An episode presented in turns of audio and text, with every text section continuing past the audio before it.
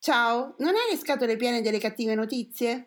Cercando di restare in contatto e prendendo spunto dal progetto 100 Happy Days, abbiamo deciso con pochi mezzi e tanta buona volontà di condividere solo cose belle. Chi siamo noi? Un gruppo di lettori che partecipano a gruppi di lettura di Casa Serio Editore e in giro per il web. Benvenuti!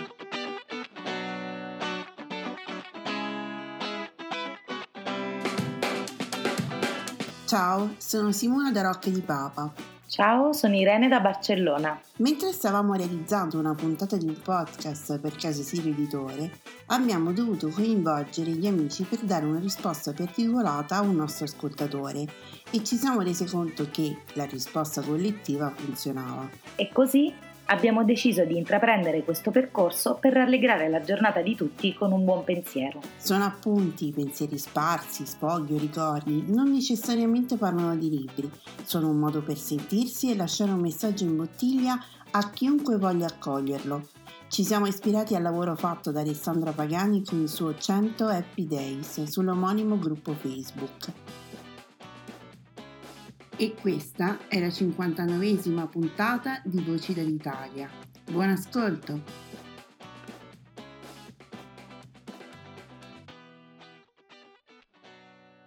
Buongiorno a tutti, Anna da Caserta.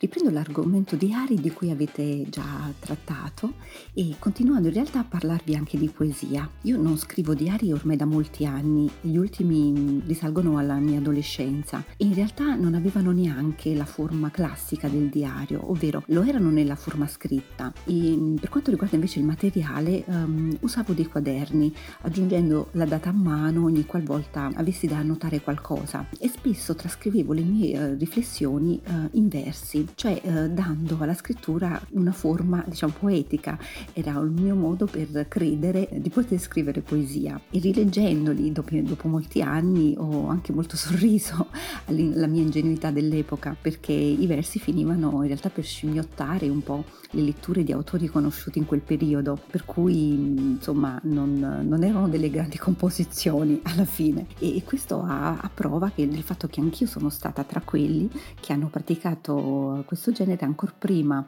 di conoscerlo veramente, perché ovviamente non basta certo lo studio scolastico per dirsi conoscitori del, del, di poesia. Ed invece quello che è accaduto a me e che ancora maggiormente oggi io noto continua ad accadere, cioè senza una vera tecnica, senza possedere mh, delle nozioni di, di, metrica e senza neanche una scelta particolare a livello lessicale, um, un po' ci si autoproclama poeti oggi ed è il fenomeno a cui assistiamo assistiamo soprattutto sui social da un bel po' di tempo. Ci sono i cosiddetti parolieri o poeti, ad esempio su Twitter si usa dire i poeti del Twitter, e ai quali non serve neanche più la forma in versi per scrivere diciamo così poesia, ma eh, spesso si tratta di brevi componimenti che suonano un po' come aforismi, ma essendo comunque la poesia un genere, il genere soggettivo per eccellenza, possiamo dire che alla fine riesce ad accogliere all'interno un po' tutto quello che riguarda la sfera dei sentimenti, delle emozioni. Mi piacerebbe conoscere la vostra opinione in merito a questo fenomeno. Quel che è chiaro è che ad un certo punto il prestigio della poesia sembra diminuito e che ehm, si sia ridotto drasticamente il, la distanza tra lettore e poeta, facendo sì che i due ruoli siano interscambiabili. Ora, a vari incontri con poeti contemporanei eh, si è affrontato questo argomento, cioè cercando di fare un viaggio a ritroso per capire dove collocare il momento il preciso in cui è iniziata questa trasformazione. Per spiegare questa cosa c'è un, un racconto fatto sempre da Guido Mazzoni eh, in una sua intervista, eh, il racconto di un evento che lui eh, ritiene essere fondatore e allegorico storico della storia della poesia italiana. È un racconto molto carino sia da ascoltare sia perché ci dà appunto degli elementi per, um, per valutare um, come si sia arrivati questo, allo stato attuale della poesia. Il racconto, se vorrete, ve lo lascerò nel prossimo intervento. Ciao! Ciao, sono Alessandra e questi sono i 100 Happy Days. Ogni giorno per 100 giorni troviamo insieme qualcosa per cui essere felici e grati nel qui e ora. Oggi eh, colgo l'occasione per ringraziare per ehm, appunto i grandi pittori, anche qualche giorno fa Aria parlava appunto di grandi pittori. E non so se lo sapete ma quest'anno ricorre il centenario della morte di Amedeo Modigliani che è un artista che io ho apprezzato sempre tantissimo fin da quando ero a scuola dove ho conosciuto appunto per la prima volta questo pittore. E a questo proposito visto che noi siamo un gruppo di lettori ma anche diciamo scrittori in erba e eh, so che ci sono anche tanti poeti, ne abbiamo parlato spesso nelle scorse puntate, ne approfitto per segnalarvi un premio letterario che è quello, si chiama Premio Letterario Nazionale della città di Livorno, che dedica, è un premio dove si può mandare una poesia, un racconto, eccetera, ma c'è proprio anche una sezione apposta per quest'anno 2020 ehm, dove si può mandare un racconto o una poesia ispirati all'opera di Amedeo Modigliani. Quindi mi sembrava una cosa molto carina visto che quest'anno ricorre il centenario della scomparsa Wasser e ne approfitto soprattutto per continuare il nostro dialogo, i nostri discorsi e chiedervi, voi avete mai partecipato a un premio letterario? Io sinceramente no. Eh, avete, tra l'altro so che in Italia ne esistono veramente moltissimi, alcuni sono più vabbè, mm, super prestigiosi, a parte quelli dello strega famosi per gli scrittori già affermati, ma ce ne sono anche molto, mm, di molto famosi come il premio Neri Pozza per gli esordienti, oppure eh, ultimamente negli ultimi anni c'era questo premio Dea Planeta, eh, che era un premio ricchissimo, addirittura si vincevano 150.000 euro, c'è stata solo un'edizione per adesso e potevano partecipare anche scrittori già affermati sotto pseudonimo. Però a parte queste notizie diciamo più di cronaca, io non so nulla dei premi letterari. Voi raccontatemi le vostre esperienze. Mm, voi li fate, partecipate, vi siete mai classificati? Possiamo vedere qualcosa su internet scritto da voi che è stato premiato? Eh, volete raccontarci la vostra esperienza?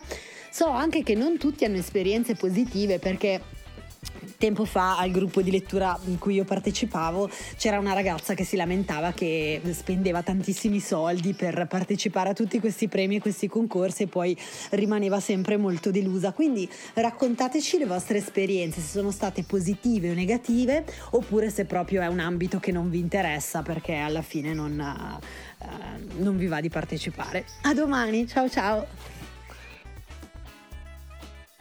Ciao, sono Massimo da Roma e volevo intervenire sulla poesia.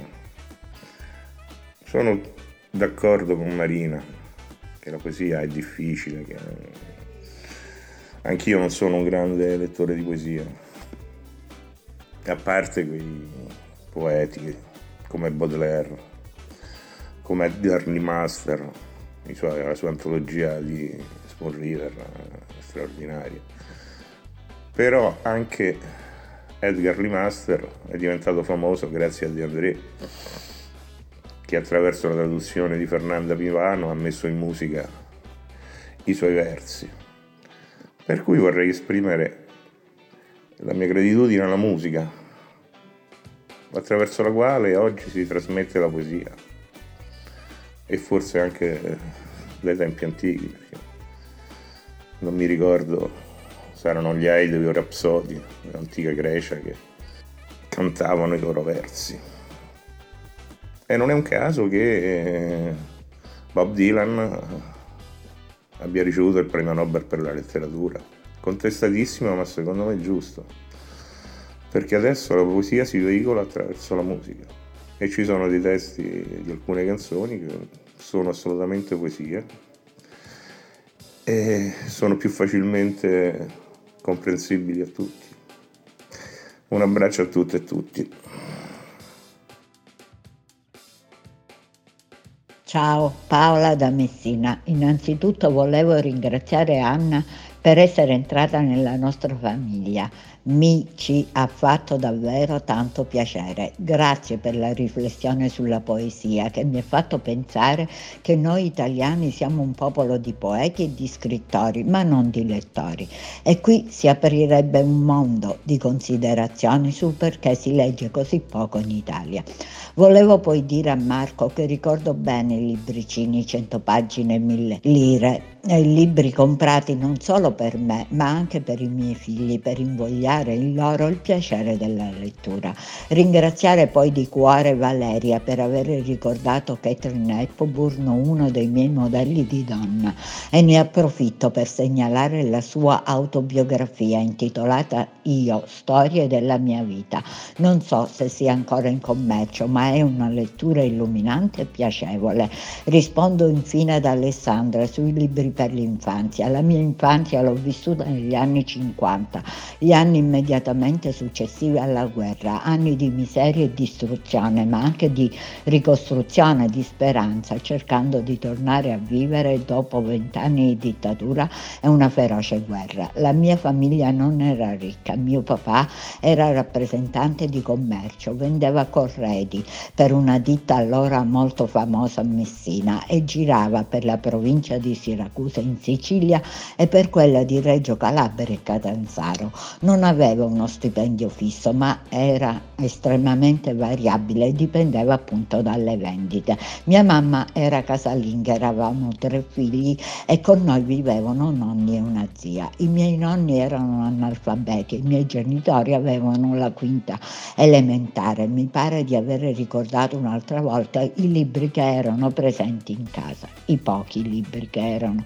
presenti in casa. Questo preambolo per dire che in quel periodo giocattoli e libri non erano la priorità, venivano sostituiti da una fervida immaginazione e dai racconti orali. Ecco, i miei primi libri sono stati racconti fatti dai nonni e da mio papà, che erano eccezionali raccontatori di storie, che variavano, andavano dall'Orlando Furioso in dialetto alle favole, agli episodi di vita vissuta, quasi mai allegri, da avventure in mare a ricordi tragici di guerra e così via. Ecco appunto, i miei primi libri sono stati questi. Poi sono arrivati anche i libri per bambini. La piccola Dorit di Dickens è stato il primo e più tardi gli sceneggiati tv dei grandi romanzi, come ho ricordato qualche po' podcast fa. Buona giornata a tutti, ciao. Ciao, sono Simona da Rocca di Papa e oggi volevo leggerti una cosa molto bella che io avevo sentito esistesse e che, visto che il libro è arrivato oggi, finalmente ho potuto leggere in serenità. Una piccola raccolta di pensieri e il pensiero di, di cui ti voglio parlare si chiama Una stella cometa non illumina. Non permettere a niente o a nessuno di stravolgere la tua serenità. La vita va vissuta con amore, qualsiasi cosa accada. Non aver paura, vivi semplicemente con amore.